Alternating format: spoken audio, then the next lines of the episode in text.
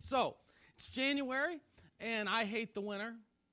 Um, anybody else here hate the winter? I used to love the winter, but now I find it good for two things. First of all, losing all the weight that I've gained from September through December, which is like my official weight gain season.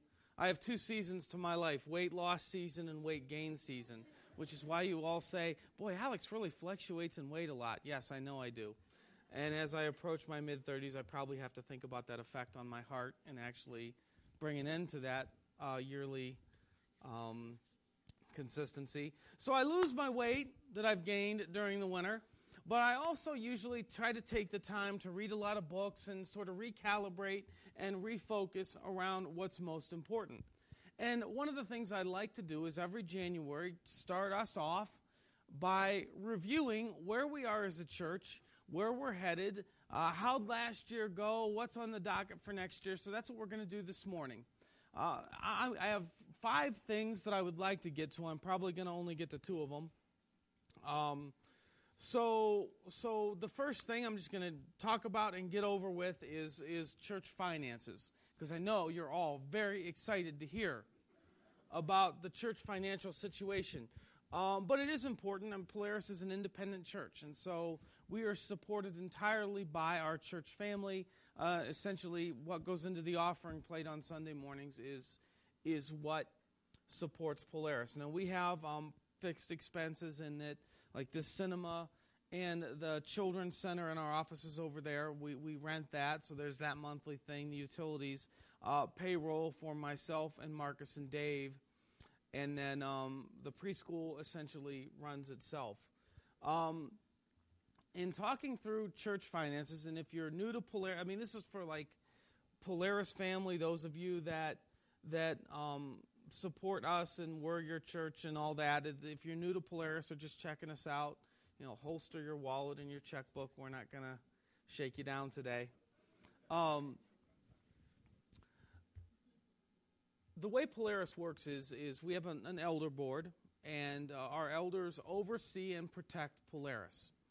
And financially, the policies that they write would say that I have to produce a budget that is based on conservative numbers and that balances.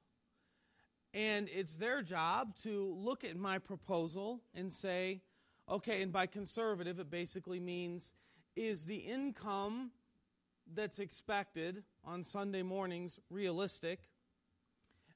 And is the spending in line with that realistic income expectation. And so they're going to, and, and, and then does it also reflect the values of Polaris Christian Church that God has given us? And so the elder board is going to look at that budget and say, yes, it's conservative. Yes, it balances. Yes, it reflects, assuming that it does. So we approve it. And then they're going to monitor on a regular basis whether or not I'm overseeing a church that spends in accordance with that balanced budget. So, your takeaway from today in terms of church finances is this we have a balanced, conservative budget, essentially bare bones, um, that balances so long as giving is consistent. And so that might be your action item. Your takeaway is we are okay financially in the sense that we have a reasonable conservative budget that balances. You know, we're not projecting closing the doors in May. Um, but the takeaway for you, if you're a part of Polaris, is that the important piece in this is consistency. Um, we have plenty of generosity in our Polaris family. The important thing is that it's consistent. What I mean by that is this. So let's just say that you give $50 a week when you come to Polaris. The important thing with consistency is that when you miss a week, you set that money aside and make up. And that's what provides consistent income throughout the year, which is important to our budget because there's not a lot to cut, but it is conservative and it does balance. The Apostle Paul in 1 Corinthians 16 tells the followers of Jesus there in Corinth to set aside at the beginning of the week the money that they're going to give to God because he knows, which is still true today, if we wait to give to God what's left over, if you're like me, it ain't going to happen. So, so consistency is the big deal. I mean, we don't need to manipulate, we don't need to shake you down. There's plenty of generosity to meet our budget and to thrive as a church. Um, if everybody is just consistent and gives consistently. and some other third word. Um, the one thing I will say, and this is this is more for myself. This is kind of selfish. Um, in order to maintain a consistent budget, or a, I just want to use that word today. It's the word of the day. Whenever he says consistency, scream real loud. Remember that? You ever watch Pee Wee Herman's Playhouse? Pee Wee's Playhouse. Um, what's the name of that robot that he used to give? Anyway, um, in order to conservative, in order to maintain a conservative budget, we did have to let go. We had to uh, lay off our longtime um, office manager, uh, assistant, administrative assistant, Linda, um, this past July. And, and the reason I want you to know that is, first of all, yes, we have a, a, a conservative budget that balances, but we're not really on all cylinders with it. But that's the case with a lot of businesses and people right now the main reason I want you to know that is because Linda put in 27 hours as a detail maniac. And now we don't have that 27 hours of detail maniacy. I'm a wordsmith today. Um, so I'm asking you to extend us some grace. Now it was July, and you know we still paying bills and things like that. But I just want you to know that we know we're going to drop some details because we are not detail freaks. She was just heads up. I, I, guess there's one other thing that while we're talking about about giving, I'm going to move this clock real quick. You can see we're a laid back environment here. Um, while we're while we're talking about um, um, giving, I, I, I want to go beyond church giving and, and touch real quick on, on kingdom giving. Because I don't believe that God ever intended the church to be like a resource hog that it's become. But I do think that God envisioned followers of Jesus being extremely generous with their resources. So the biblical standard of generosity, like the baseline, is the tithe, which is 10% of your income. God says in His Word that we need to set aside 10% of our income to join Him in His work. And that's like the baseline. Like God says, if you're not doing that, you're robbing me. But I think when I look at the words of Jesus, what he had in mind is for us to have this amount available to God as we go throughout the week. And then we're obedient to what God wants us to do with that. So, God, I don't think that God is going to tell every single person, I want you to set aside your 10% and I want you to give it to the church on Sunday morning. He may say, I want you to set aside your 10% and I want you to pay your parents' apartment because they're on a fixed income and can't afford it. Or I want you to buy Christmas presents for the person across the street. Or, you know, who knows what God is going to call. I want you to sponsor a child through Compassion International. Whatever it is, I, I, I struggle because, and, and, I think for those of you who've been around here, you know that, that, I, that I do not like to harp on money. I, I really don't, especially now because everything's going up, expenses are going up, times are tough, economy, blah, blah, blah, and it's all legitimate and true.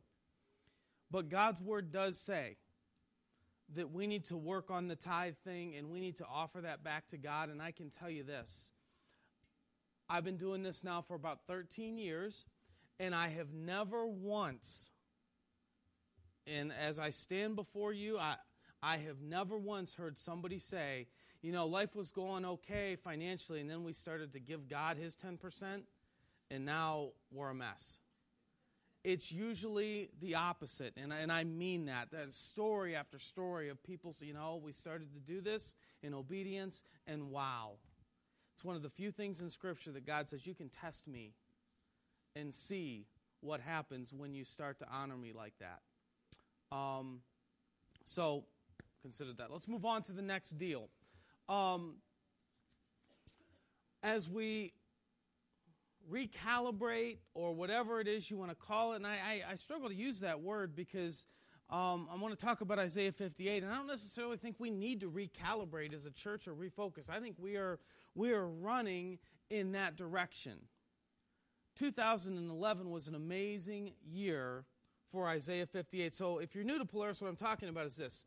A couple of years ago in 2009, we had a strong feeling as a church that God was saying, I want you to bring Isaiah 58 to Brunswick, to Cleveland, to children everywhere. I want you to become generous followers of Jesus. And I'm going to read Isaiah 58 in a minute um, so you'll know exactly what that's talking about. But um, we went from, now, like some of you individually, were very generous and out there, outward thinking, blessing those on the margins of society. But as a church, that we were pretty weak at that. And we've gotten pretty strong quick as we've been obedient to God. So let's look at Isaiah 58 here. Is not this the kind of fasting I have chosen? To loose the chains of injustice and untie the cords of the yoke, to set the oppressed free and break every yoke. So he's using farming language here. And, and, and a yoke was something that bound animals together. It was like a restraint. It would go over the backs of the oxen and they would have to work together. Basically, that whole idea of like bondage, trapping. And he's saying, I want you to break that when you see it. Is it not to share your food with the hungry and to provide the poor wanderer with shelter? When you see the naked to clothe them, then your light will break forth like the dawn. So Isaiah 58 has a lot of language about using our resources toward the cause of those in need. But God also says, when you do that, I'm going to heal you. Your light is going to shine brightly in darkness. And then it uses military language. He says that your righteousness, your alignment with God will go before you, and the glory of God will guard you from behind. He's, he's, he's like, what he's saying here is that when we are obedient to that, all of the resources of heaven move us forward. Now, 2009, we looked at that as a promise, wondering what if. And I think what we're seeing now as a church is that God meant it. Like when God says, You do this and your light will shine, God means it. So I want to talk a little bit about some of the things that have happened in 2011 because I think it, it, it was just an incredible year um, for Isaiah 58 and, and some of the accomplishments that we've, that we've seen. And, and, and one, of the, one of the neat things that, that ha- has happened is uh, Michelle Fetty, who I think is over there. You're headed to Haiti when? February 10th through the 18th. And I want to talk about uh, what she's doing for, for a couple minutes. She's going to go to Haiti to work with children. She's taking Isaiah 58 to children. So there is a, a church called River Tree Christian Church down in Canton, Ohio. It's my home church uh, where I grew up, and um, about 3,500 people at that church. So it's you know a big, a lot of resources there, and and they are all in with Polaris. They are our biggest fans. They've pretty much said, "What's ours is yours. We're cheering for you. What do you need from us? All that." And um, they have a heart. They have an Isaiah 58 kind of heart themselves, and it has developed in the past few years as well. And because they are the size they are, they are able to send their people on what's often called short term mission trips to Haiti, to Peru, to places in the United States where there's great need. And what I can tell you, having gone to Ecuador for a week a couple years ago, um, my life is different after being exposed to third world poverty. And I will make sure that my children when they're old enough are exposed to third world poverty. And you, if you've never been there, should try to get to a place that has third world poverty because it really does change you. And I know that some of you have expressed a desire to do things like that. And what River Tree has said is, you know, they have trips throughout the year. They've said, we'll organize it. We take our people. You can join us on, your, on our trips, just like if your people were to go to River Tree. And there's, you know, I mean, you raise the money to do that, but they're going, they organize all the details. And if you're interested in something like that, please let me know. And like Michelle's our new champion of that. And when she gets back, we'll have her share her experiences um, because she loves public speaking. And, and um, the whole Sunday morning will just be set aside for you to share your experiences. Um, and we'll market it so there are thousands of people. but seriously, that is an opportunity that we have that you can join in if, if you are so moved to do that. And I hope that you are because it's a big deal. Stories are coming from all over the place. I know there was a family here who spent their Thanksgiving in a homeless shelter. And instead of being around their own table overindulging like I was, they were serving those on the margins of society. Um, women's events now, instead of being largely gift oriented, actually give teenagers, some of our teenagers, which was, if you're new to Polaris, the mob that like left when Mark got up here to speak. That's our youth ministry, and, and Isaiah 58 is starting to weave through. They join. Uh, this, is. Uh, I'm going to botch this story, but you don't know it, so you're not going to know. Um, Sandy Jenkins. Where's Sandy Jenkins? There's Sandy Jenkins, right in the middle of it all. So is today uh, is today a street ministry day? Okay, so every other week, I think, every other week they go to downtown Cleveland. Does that sound fair? What's that? The second and third Sunday of the month, they go downtown Cleveland. And they are learning the names of a lot of the homeless folks there and, and hug and pray and, and serve and, and give to those in downtown. So a few weeks ago, uh, there's one stop that they make, and they go with another organization, with other church people, and, and there's they have this bus that they go on, and and there's this alleyway, this really cold, nasty alleyway that's there, and um, they they they go there regularly and have been wanting some place indoors, but haven't been able to find that place. Well, there's this new restaurant on the corner of this alleyway.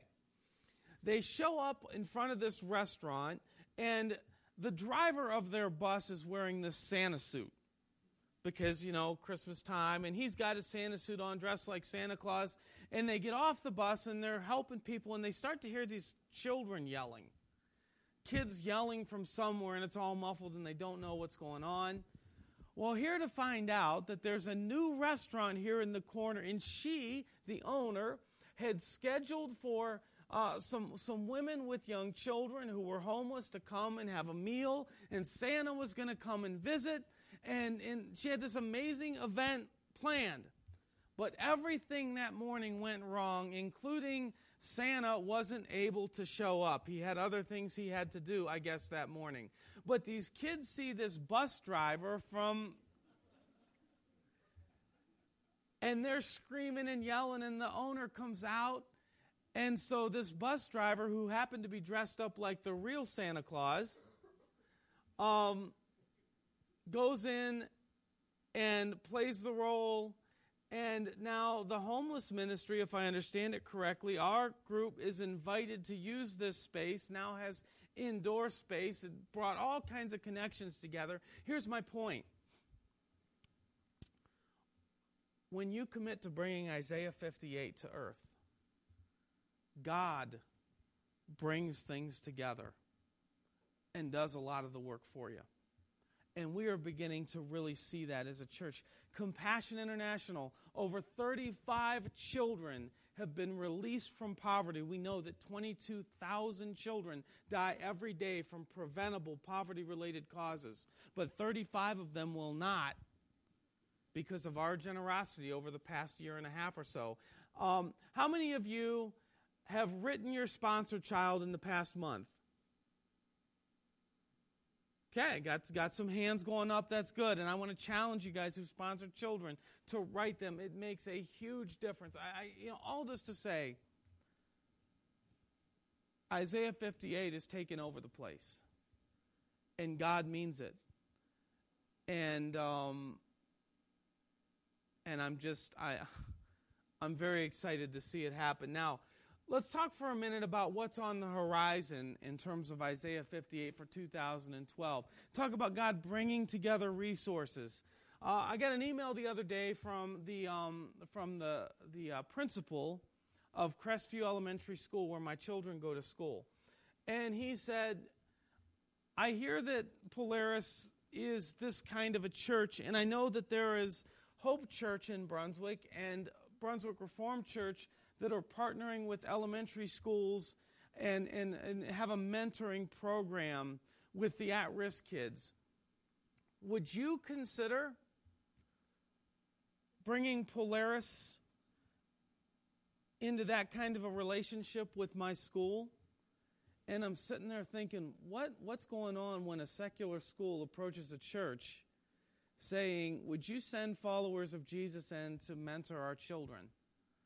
Um, and and I, I went in and I talked with them and I was like, listen, you know, we are doing a lot of things. I don't know if I, I don't know if we have the resources. I don't know if we have the people. Uh, so feel free to consider other churches while we figure this. Say no. I want Polaris to be that church.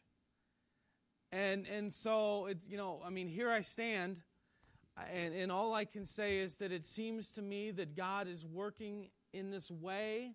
It's who He's called us to be. It fits with that. So I want to tell you about that. And if you feel like God is nudging you to explore that kind of a possibility with us, then please let me know. And I know we'll have to do, you know, background checks and fingerprints, but but if our vision is to take Jesus to the margins of society, and we have a public school saying we have at-risk kids here that need seems to be a pretty good fit. So if God tugs on your heart, be obedient to that and let me know. Uh, one more thing that, that I want to talk about with Isaiah 58, and this is probably all we're going to have time to talk about, but um, and, and this is I'm going to let you know what God is doing in my heart right now. Um, and then if He bugs you the way He bugs me, so be it. And I'm not saying that this is your thing, this is my thing, um, but maybe it's our thing. Okay. New book out, Isaiah 58 centric. It's called 58, taken from Isaiah 58. As our elder Paul said, Oh, Alex, look, somebody took your vision and did something with it. See the kind of encouragement I get from our elders. This is a book called Fast Living. It's by Scott C. Todd, and you should read it. Essentially, what, what's becoming apparent, and I talked about this on Christmas Eve it used to be that you knew 22,000 children, or maybe you didn't, and maybe I didn't, that 22,000 children died every day and that poverty was a real thing, and we all knew that. But you didn't really have anything you could do about it. It's like, you know, me not eating, or, me eating everything on my plate really doesn't solve starving children in China, you know, like Ralphie's mom said it would in Christmas Story. But now God has people in places. It's like there are people in places to really solve this stuff. They just need the resources. And we're sitting on gobs of resources. We just got to get it there. But real people, real children, really are being rescued. it's just a matter of time and resources. So, I said on Christmas Eve, 7 billion people on the planet, 7 billion people, 1 billion of those people do not have access to clean water. 1 billion, 1 in 7. 4,000 children die every day from water related causes completely preventable. 9 11 happens every day to innocent children from water related causes completely preventable. Compassion International has a bucket that they've developed, a five gallon bucket with a lifetime filter that can be cleaned with clean water. It will produce water for 10 people for life. It's $55. So you send a check to Compassion for $55, they send a bucket out, and 10 people who had no clean water will now have clean water for life. That's one of the buckets, and I don't know whether you can see it or not, but I mean, that's like the real deal over in those places where they're drinking that stuff. but that filter turns it into clean drinking water. Now, um, this kept me up Christmas Eve night. Because once you realize that you really can rescue 10 to 13 real people and save the lives, even, it makes it real. And I thought about, I mean, I didn't sleep much Christmas Eve night, and then my kids were up at 3.57 a.m. singing 12 Days of Christmas. It was a bad Christmas Eve night. What I would like to do, real quick here, I have some things over here that I want to walk you through. Um, I need 40 people up on stage. 40 people up on stage right now. Um, and, and Mark, you can, mo- you can monitor 40 people, maybe get some kids up here, um, and just stand over on that side of the stage. now, I have, th- this stuff was in my office. Um, I have right here a Bluetooth keyboard that goes on eBay for 50 bucks. I have an iPad case right here because you got to have multiple iPad cases to accessorize. Um, this goes for 25 bucks on eBay. I have noise reducing headphones because every now and then my wife. I'm kidding. She's. um, these go for about 100 bucks on eBay, noise reducing headphones. Um, and I have a Virgin Mobile MiFi here that goes for about 70 bucks. Okay, this is about $220 that I could have on eBay tomorrow with buy it now auctions sitting right there. Okay, $220. Now, you look at the size of 40 people, and some of them are even washed back in, in the darkness back there. This pile right here that I haven't touched in months would give clean water to that many people who do not have it right now. And some of those people who really exist without clean water are going to die because they don't have it. And what that tells me is I was talking with Gene about this, one of our elders. Every day that this pile sits here is another day that that many people are exposed to life without the clean water that they could have. And we can do something about that. And with that kind of number, it's not long before you can look at a legacy and say hundreds, thousands of people are affected by us bringing Isaiah 58. Okay, you guys are good. Thank you. Um, when I think about the kind of legacy that I want to build, a, a lot of times my heart, yeah, a lot of times my heart would go toward wanting to build this kind of stuff on a shelf. It's like, you know, we want the next shiny thing. And, and, but when it's all said and done, I would rather have hundreds and hundreds of people standing that I affected through generosity than a little pile of stuff that's destined for the junkyard anyway.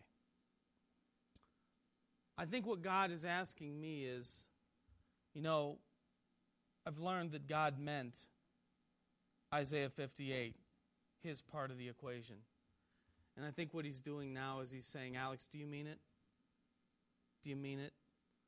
I mean, is it just a feel good thing? Was it just a thing to rally the church around, or do you mean it? And maybe what God is asking us as a church, you know, with so much available on the ground already, to do good things, to bring Isaiah 58. I, I think maybe God is asking us now, Polaris, do you mean it? And I think 2011 was a year that Isaiah 58 permeated the fabric of our church and I want 2012 to be a year where we dig down deep and we say, God, we mean it. We want to bring Isaiah 58 to Brunswick, to Cleveland, and to children. And we can know that when we're willing to do that, all the resources of heaven is at our back pushing us forward.